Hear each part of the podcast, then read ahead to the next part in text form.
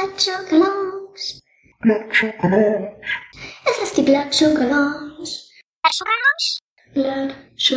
Lounge. Hallo und herzlich willkommen zur neuen Podcast-Folge. Heute mal wieder mit mir, Lisa und Katharina. Der Esel nennt sich übrigens immer zuerst. Hallo Katharina.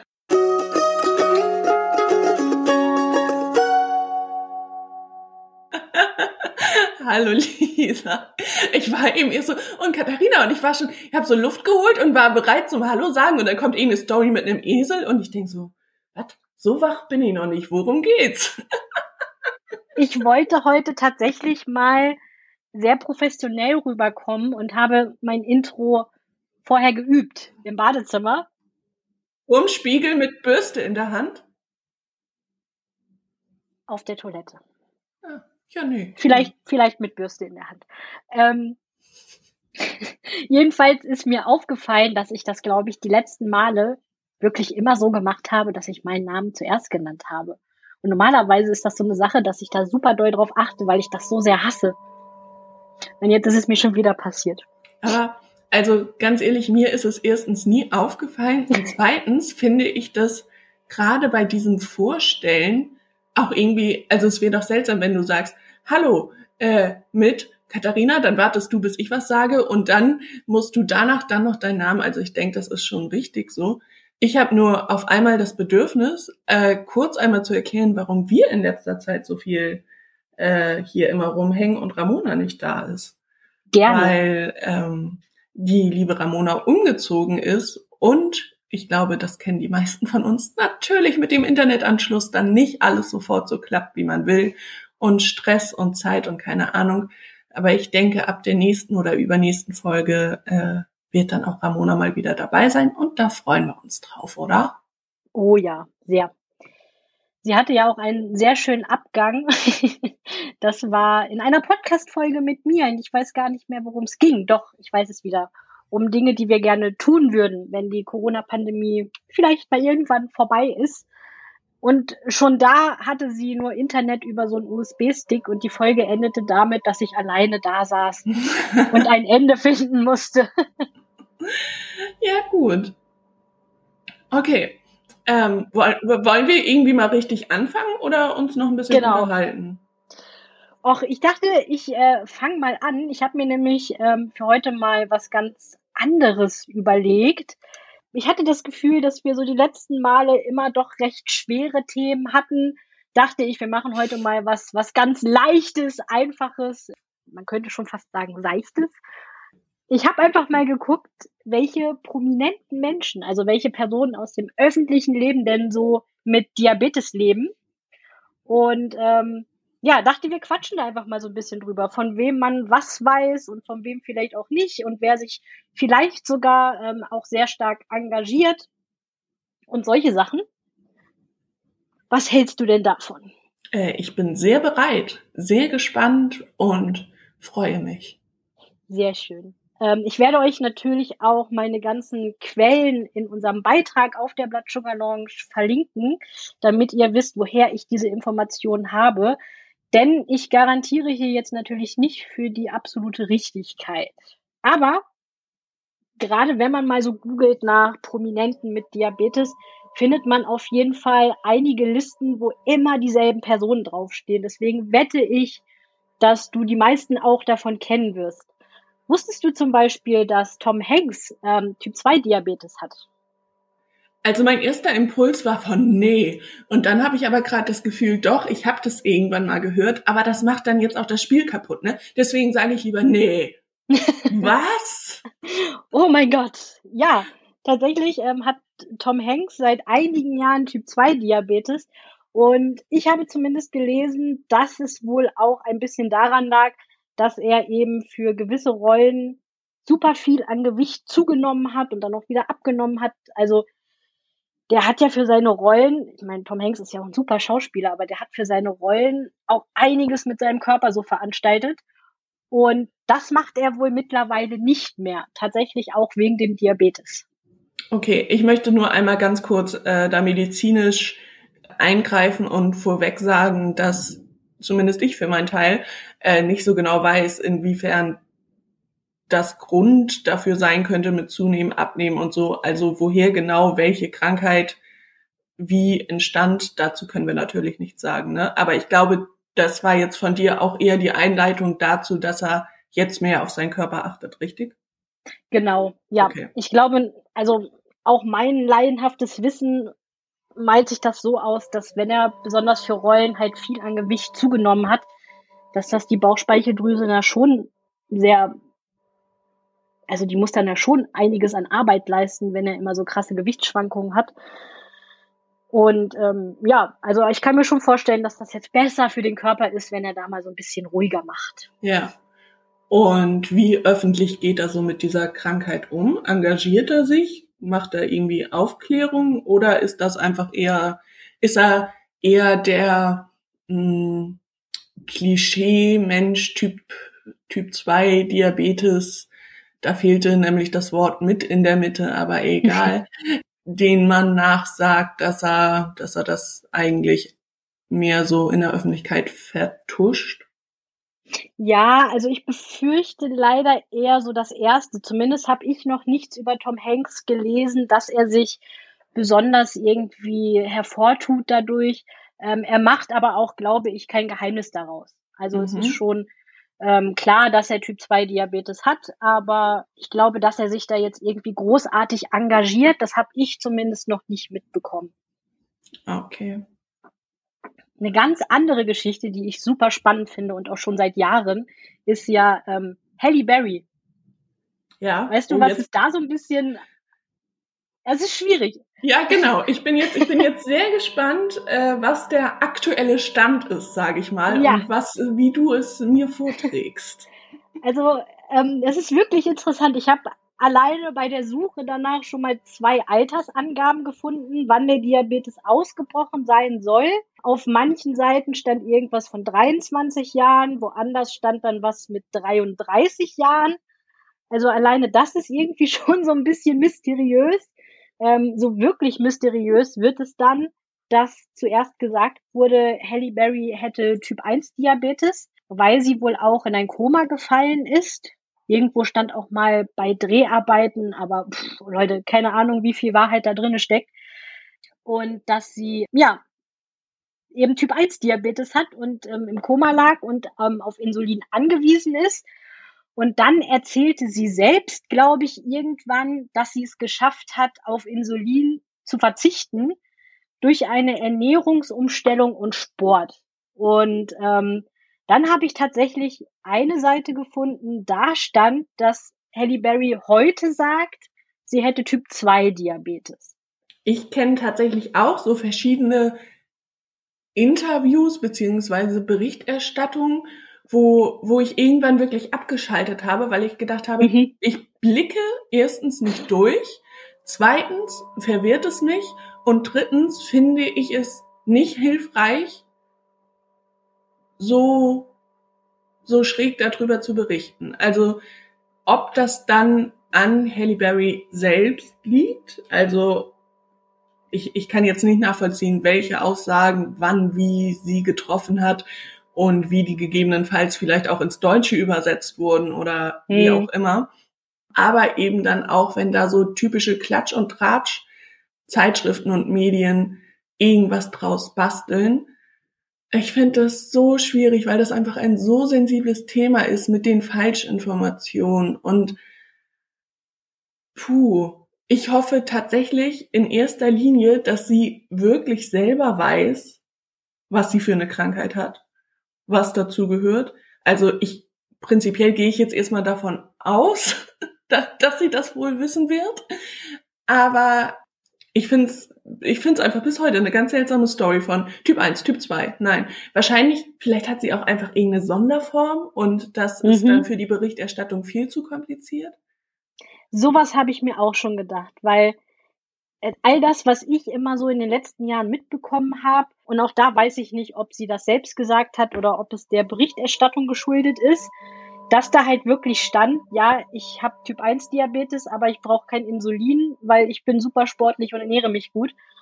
Und ich konnte mich damit irgendwann tatsächlich nicht mehr beschäftigen, weil ich es so furchtbar fand, dass sich mir die Nackenhaare aufgestellt haben weil ich eben auch dachte, wenn es wirklich stimmt, dass sie Typ 1 Diabetes hat, dann könnte, weil Halle Berry ist ja schon eine, eine, eine große Nummer, sage ich jetzt mal so. Die könnte, glaube ich, einiges an Awareness wirklich schaffen. Aber durch dieses ganze Hin und Her sehe ich das auch wirklich kritisch. Aber ich habe es für mich dann auch einfach so in meinem Kopf umgesetzt, dass sie vielleicht irgendeine Sonderform von Diabetes hat, irgendwie, weiß ich nicht, LADA oder 1C, was auch immer es da so gibt und dass das einfach für die Berichterstattung vielleicht zu kompliziert ist. Ja, absolut. Ähm, weil ich einfach dann auch so eine Aussagen wiederum sehr schwer finde, was dann zu unserem Monatsthema Erwartungshaltung und so kommt, wenn, wenn jemand vielleicht selbst die Diagnose Typ 1 Diabetes jetzt sehr frisch hat und als allererstes bei der Suchmaschine der Wahl eingibt, äh, hm, hm, hm, Halle Berry Diabetes, was weiß ich, und dann kommt da, sie kann komplett auf die, äh, sie kann komplett auf Diabetes verzichten. Juhu! sie kann komplett auf Insulin verzichten. Dann ist das doch irgendwie der Moment, in dem du denkst, okay, vielleicht schaffe ich das auch. Und es ja. ist halt unrealistisch. Ja. Und deswegen, ah, ganz, deswegen ist es wirklich so ein Beispiel für mich von schwierig. Absolut, ja. Ähm, genau, ich gehe dann einfach, wir lassen das jetzt einfach mal so stehen. Ja. mit Halle Berry. Ähm, und gehen einfach mal weiter. Und ich wette auch die nächste Person kennst du, nämlich Theresa May. Theresa ja. May war Premierministerin von Großbritannien. Ja. Und ähm, hat tatsächlich mit 56 die Diagnose Typ 1 Diabetes bekommen. Und es tut mir leid, aber ich muss dir jetzt einfach etwas vorlesen, was ich ähm, auf einer Seite, die ich euch auch in den Quellen verlinke, gefunden habe. Und ich fand es einfach so, ich, ich, lese es dir vor. Okay. Also, ähm, da stand ein Zitat von Theresa May und zwar hat sie gesagt, Being a diabetic doesn't stop you from doing anything. Und auf dieser Seite stand dann direkt danach frei übersetzt, Diabetes lässt sich mit den richtigen Medikamenten und Disziplin in den Griff bekommen und sollte niemand daran hindern, ein eigen, ein engagiertes Leben zu führen. Ist aber sehr frei übersetzt. ich fand besonders diesen Twist mit den richtigen Medikamenten und der Disziplin. Das ist aber wirklich sehr, sehr frei übersetzt. Weil ich muss sagen, ich fand ihre, also, äh, ja, gut, ähm, äh, es bleibt auch da immer, es gibt so viele Gründe, warum nicht jeder Mensch alle Möglichkeiten offen hat, ob es der soziale Status und sonstiges ist und keine Ahnung. So, also das macht ja noch mal ein ganz anderes Thema auf. Aber prinzipiell finde ich ihre Aussage sehr ermutigend und schön. Absolut. Wenn man sie so hätte da einfach ja. für sich sprechen lassen sollen. Und dann kommt das. Ja. Das ist wieder, Geil. damit wollte ich zeigen, wie dieser Druck einfach auch total unterschwellig von den Medien aufgebaut ja. wird. So, Theresa ja. May sagt einfach, Diabetes hält dich von nichts ab und die machen dazu, ja, aber nur wenn du Disziplin und Medikamente. Ja. Großartig. Wow. Ich habe tatsächlich zu Theresa May eine Lieblingsgeschichte. Ja, bitte. Und zwar, also völlig abgegrenzt von sämtlichen politischen Handlungen und allem da, wie gesagt, auch das macht wieder ein ganz anderes Thema auf. Aber ähm, es gab irgendwann so ein Ausschnitt, wo sie durchs, durchs Bild lief im Fernsehen. Mhm. Und ähm, die hat ja zumindest zu, zu ihrer aktiven Amtszeit den Libre-Sensor getragen. Und das ja auch sehr offen und öffentlich, was ich sehr ja. cool fand. Ich auch. Und dann gab es einfach diesen Tag, da hatte sie an einem Arm den frisch gesetzten Sensor und am anderen diese gesamten schlimmen Pflasterreste. Ja, ja. Die ich selber hasse und die ich manchmal auch noch eine halbe Woche an mir ran, dran klebend mit mir rumschleppe, weil es nicht so nervt. Und dann kommt einfach die englische Premierministerin mit ihren Pflasterresten. Und ich denke so, oh mein Gott, oh mein Gott, sie ist auch nur ein Mensch. Ich habe das so geliebt. Das war, also ich weiß noch, ich habe das Foto auch direkt meiner Mama geschickt, weil die ist ungefähr, also Auch meine Mama hat mit 56 Jahren Typ 1 Diabetes bekommen, beziehungsweise auch wieder so eine Sonderform, die fing damals ganz langsam an, bla bla. Jedenfalls hat auch meine Mama den Libre ganz lange getragen, trägt ihn immer noch und sie sahen halt einfach aus wie so, wie, wie Schwestern im Geiste. Und meine Mama regt sich auch immer über die Klebereste auf. Und dann habe ich ihr das Foto geschickt und seitdem ist meine Mama so, ist mir egal, ich lasse die alle dran. Ja, ja, wobei ich da auch schon wieder einen kleinen Einschub äh, machen muss, von dem ich nicht genau weiß, wie viel Wahrheit da drin steckt. Ich habe aber mal gehört, dass sich so Reaktionen auf bestimmte Kleber äh, davon entwickeln können, dass man halt zu lange diese Klebereste drauf lässt. Also wie gesagt, ich habe keine keine genauen Quellen und kann nicht für die Richtigkeit äh, garantieren. Ich weiß aber, dass damals die Aussage war, dass halt die Verträglichkeit dieser äh, Klebstoffe auf die Zeit, die der Sensor sitzt, getestet ist. Und wenn man das dann halt noch zwei Wochen länger so abgeschrumpelt an der Haut kleben lässt, kann es halt sein, dass dann irgendwas passiert, wo die Haut Abwehrdinge entwickelt. Medizinisches Fachwissen bei Katharina Weihrauch. Sie weiß genau, was sie sagt. Und tatsächlich habe ich das jetzt immer dabei im Hinterkopf. Aber ob das wirklich so ist, keine Ahnung. Und ja, völlig überflüssiger Einschub. Finde ich aber ähm, einen guten Gedankenansatz. Also ich, ich würde es mal ausprobieren. So, ich meine, kannst ja nichts falsch damit machen. Die Klebereste abzumachen, meinst du jetzt? Ja. ja, du, das versuch doch mal. Ich bin ganz gespannt auf deine Erfahrung. Und was dann geschah, glaubt niemand. Ja. So, ich habe versucht, meine Prominenten irgendwie in Listen zu unterteilen. Das ist mir nicht besonders gut gelungen. Ja, ich habe kurz habe ich äh, die Verbindung von Theresa May und Halle Berry gesucht, aber ist okay. Sie sind Frauen. Also ich könnte dir jetzt einfach noch ganz stumpf ähm, eine kleine Liste von Menschen mit Typ 2 Diabetes vorlesen, die wir so aus dem öffentlichen Leben kennen, von denen ich aber ansonsten halt nichts weiß, außer dass da halt stand, dass sie Diabetes haben. Mhm. Dann können wir zu den, den deutschen bekannten Menschen mit Diabetes kommen. Mhm. Und dann habe ich auch noch ein bisschen was zu Nick Jonas. Aber ich weiß nicht, ob wir über den wirklich lange reden oder auch nur so kurz wie bei den anderen bisherigen. Ich würde sagen, ich fange einfach mal damit an, weil der passt noch ganz gut hier in die Liste. Ich hätte auch tatsächlich gesagt, lass uns doch ein bisschen kurz noch im Ausland bleiben. genau. Und ähm, mit Blick auf die Uhr wäre nämlich dann tatsächlich die Frage, ob wir den deutschen ProminentInnen ja. vielleicht eine zweite Folge widmen. Aber Siehste. lass uns, siehste. Ich, ich steck, steck so dolle in meinem prominenten Dokument hier, dass ich gar nicht auf unsere Podcast-Uhr geguckt habe. ich äh, mache die Bühne frei für Nick Jonas. Sehr schön. Ja, Nick Jonas ist äh, Musiker und Schauspieler, glaube ich, auch.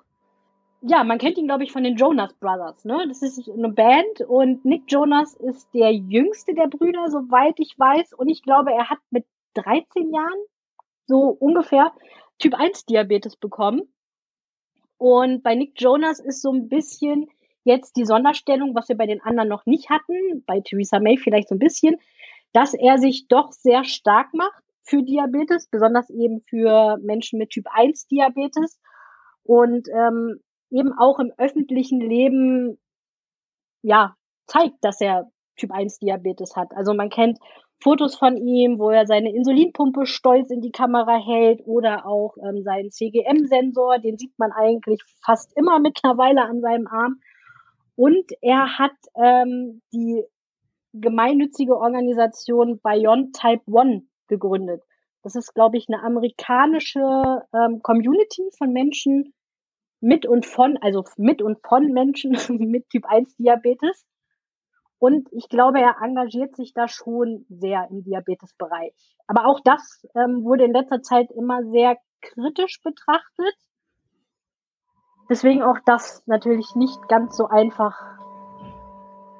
ja, absolut war nämlich auch auch mein Gedanke, äh, insbesondere wer wer das mit dieser Dexcom Werbekampagne da mitbekommen mhm. hat, da gab es ja einige Kommentare zu, die ich durchaus berechtigt fand. Und tatsächlich denke und fürchte ich, dass das auch ein Grund dafür ist, weswegen man seinen Sensor inzwischen so oft sieht, weil da in irgendeiner Form eine Partnerschaft hinterstecken wird, schätze ich. Ja. Ist jetzt meine ja. Vermutung, Spekulation.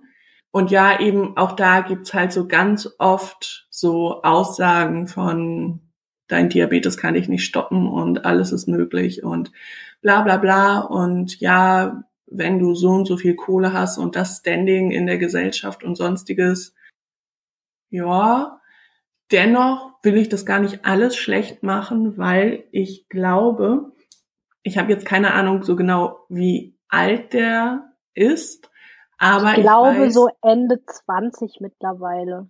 Okay, ich weiß auf jeden Fall, dass ich schon zu alt war, als die Jonas Brothers ja. so durch die Decke gegangen sind und so. Ich kann mir aber vorstellen, dass wenn ich voll in dieser Zielgruppe gewesen wäre ähm, und dann mitbekommen hätte, der hat Typ 1 Diabetes, dass ich das schon sehr gefeiert hätte. Also einfach, egal, wirklich irgendwie ab, abgetrennt von sämtlichen Aussagen und sonstigen, aber einfach zu sehen, wirklich dieses Ich bin nicht allein. So. Und äh, wenn das jemand in so einer Teenie-Band oder wow, es, es folgt mal wieder komplettes Halbwissen, wenn hier irgendwelche Fans sind, die gleich sagen, oh mein Gott, aber es ist ähm, ein, ein tiefgründiger ähm, Musiker, Singer, Songwriter und ihm bedeutet seine Gitarre mehr als alles andere. Sorry, ich habe mich damit nicht auseinandergesetzt. In meiner Welt ist es halt mehr so Teenie Band. und wenn ich mir vorstelle, keine Ahnung, und jetzt kommt, wie alt ich wirklich bin, wenn damals bei den No Angels jemand einen Sensor getragen hätte, wäre ich aber mal einfach richtig drauf abgegangen.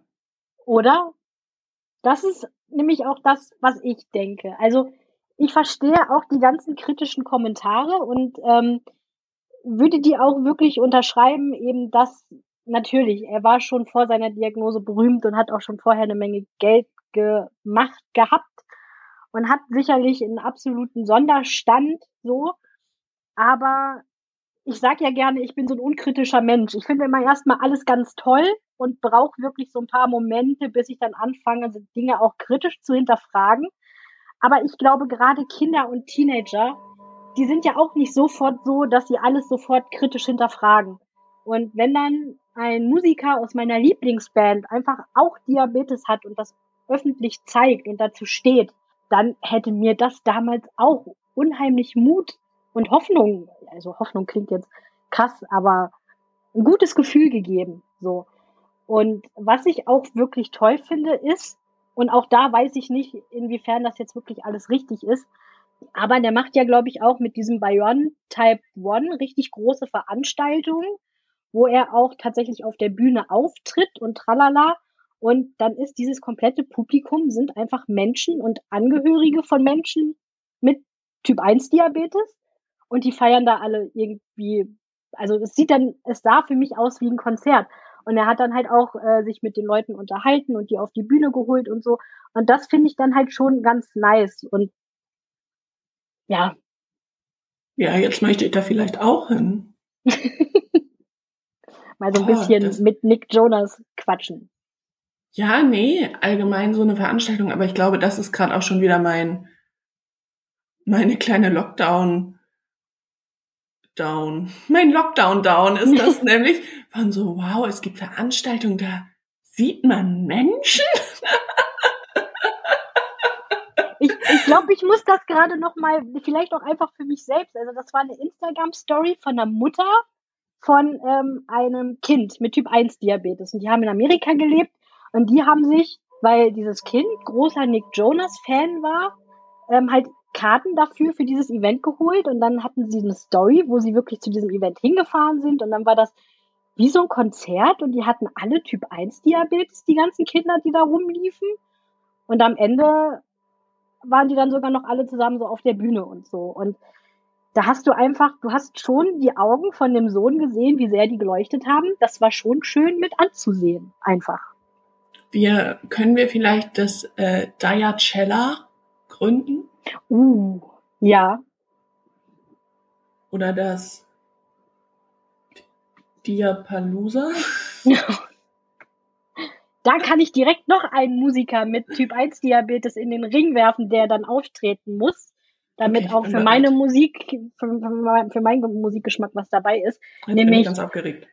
Bradley Joseph Wig. Ähm, er ist Schlagzeuger, also er hat äh, Typ 1 Diabetes und ist Schlagzeuger unter anderem von Rage Against the Machine, Audio Slave und Black Sabbath. Und äh, war es schwer, das rauszufinden oder geht er öffentlich damit um? Das ist eine gute Frage. Vielleicht du weißt es einfach, weil ihr euch privat kennt. Okay. genau, ja, so ist das. Nee, aber vielleicht ist das so aus meiner Rockbubble einfach entstanden. Ich glaube, ich habe vor Jahren mal irgendein Interview im Musikexpress gelesen und da stand das. Jedenfalls ist mir das vorhin wieder eingefallen und ich habe aktiv danach gegoogelt, um es herauszufinden. Ja. Ähm, aber wenn ich jetzt nach Prominenten mit Typ 1 Diabetes google, so ist er nicht aufgetaucht. Okay. Äh, kleine Randstory, die mir dazu gerade einfällt, was ich richtig spannend fände, wenn, wenn Menschen uns dazu vielleicht Erfahrungen äh, schreiben können, die selber Diabetes haben und in irgendeiner Form auf Bühnen stehen, wenn mhm. nicht gerade Corona ist, weil ich hatte mal eine ganz tolle Diabetesberaterin, habe ich jetzt wieder, aber es war eine andere. Und äh, die hat mir davon erzählt, dass sie damals einen Patienten mit Typ 1 Diabetes hatte, der nämlich auch in einer Band Schlagzeug gespielt hat. Und vor und bei jedem Auftritt hat bei dem einfach das Adrenalin so hart gekickt, dass mhm. es quasi nicht möglich war, in irgendeiner Form dabei Blutzucker äh, und Gewebezuckerwerte im, im Zielbereich zu behalten, die also völlig durch die Decke gingen und sobald dann sein Auftritt fertig war, er von der Bühne kam und irgendwann wieder runterkam, kam halt auch die Zuckerwerte runter. Und das fand ich irgendwie super spannend. Super spannend. Und es beruhigt mich gerade auch einfach, weil, also das kann man jetzt in keinster Weise vergleichen, aber vor so, so Vorträgen oder wenn ich irgendwie vor Leuten sprechen muss und sehr nervös bin, dann ist das bei mir auch so. Und tatsächlich habe ich da schon einige Kommentare bekommen, dass das ja überhaupt nicht stimmt, weil nach wie vor nicht nachgewiesen ist, dass Adrenalin ausgeschüttet wird oder mit Insulin zusammenhängt. Keine Ahnung. Auf jeden Fall ist das auf meinem Blog öfter mal so ein Streitthema, warum denn meine Werte bei Aufregung hochgehen. Deswegen freue ich mich gerade sehr über diese Story. Tatsächlich ist es bei mir selbst einfach ganz genauso. Auch wenn ich irgendwie Vorträge halte oder so. Ich weiß noch diesen einen äh, Vortrag, den ich mal über Diabetes und Depression gehalten habe. Ich hatte die ganze Zeit wirklich so, ich glaube, irgendwas zwischen 120 und 140. Alles war fein. Und dann habe ich den Vortrag gehalten und war schon so, irgendwie, irgendwie habe ich Durst, irgendwie mir ist nicht so gut. Und dann habe ich danach auf mein Handy geguckt und war einfach bei 300 irgendwas und war so, ja. okay. Ja. Deine Liste mit Menschen mit Typ 2 Diabetes, ist die gemischt mit deutschen und internationalen Promis? Es sind internationale Promis und zum Schluss kommen zwei Deutsche, mit denen ich den Sprung zu den Deutschen schaffen wollte dann macht das doch noch und ich würde tatsächlich sagen, damit teasern wir dann eine einen zweiten Teil der Sache an. Genau. Bei dem es um deutsche Prominente mit Diabetes geht. Wunderbar. Das, das kommt jetzt aber nicht rüber wie so eine kleine Kondolentenliste, die ich am Ende vorlese, oder? Probier's mal. Nein. Also, ich habe einfach nur mal nice to know und falls ihr euch fernab von unserem Podcast mehr mit diesem Thema auseinandersetzen wollt, hier nochmal eine kleine Liste mit lebenden und leider auch schon verstorbenen Prominenten, die ähm, Typ 2 Diabetes haben. Da haben wir nämlich einmal George Lucas, Neil Young, Musiker, genauso wie Johnny Cash und Elvis Presley, aber auch Pavarotti. Dann hätten wir noch Michael J. Fox, der Schauspieler von zum Beispiel Zurück aus die Zukunft, aber auch Liz Taylor. Und da habe ich noch gelesen. Also, dass, sorry. Ja. Zurück aus die Zukunft. Zurück aus der Zukunft. Habe ich die gesagt? Ja, und heißt es nicht auch einfach zurück in die? Was habe ich gesagt? Du hast gesagt zurück aus die Zukunft. Jetzt, jetzt verführ mich doch nicht so es hart. Es tut mir leid, Entschuldigung. Es, es ist nicht vielleicht mein Lieblingsfilm, nein. Ich lese jetzt einfach weiter. Liz Taylor, wir waren bei Liz Taylor, wir ignorieren mich, genau. Und bei Liz Taylor habe ich nur gelesen, dass sie damit nicht gerne an die Öffentlichkeit gegangen ist und dass er geheim gehalten hat. Weiß man warum? Nein, das habe ich äh, nicht rausbekommen. Und dann hätte ich jetzt zum Schluss nur noch Ernest Hemingway, ein Schriftsteller. Und jetzt kommen wir schon zu meinen beiden Deutschen, die den Übergang zu noch weiteren deutschen Prominenten schaffen, nämlich Hella von Sinn und Udo Walz. Ach, Udo Walz, das ist ne? äh, tatsächlich hatte ich das auch im, im Hinterkopf und ja, ja. Da können wir dann beim nächsten Mal aber auch direkt nochmal drüber sprechen, ähm, was Udo Walz so gemacht hat, weil der ja auch bei einigen Kampagnen zum Beispiel sehr aktiv dabei war. Genau. Dazu dann später mehr. Genau. Lisa, das gefiel mir sehr gut. Du, du bist eine kleine, äh, sehr gute Detektivin. äh, nee, also ich hatte auf jeden Fall wirklich Spaß. Ich fand es interessant. Ich hoffe, die Hörerschaft auch und ich freue mich jetzt schon auf den zweiten Teil. Ja, schreibt uns doch gerne noch in die Kommentare, falls ihr noch von weiteren Prominenten wisst, die wir jetzt vielleicht gar nicht auf dem Schirm hatten. Weil ich muss sagen, ich bin dann doch so ein bisschen sensationsgeil und finde das sehr interessant. Ja, gut. äh, dann bis zum nächsten Mal. Bis dann. Tschüss.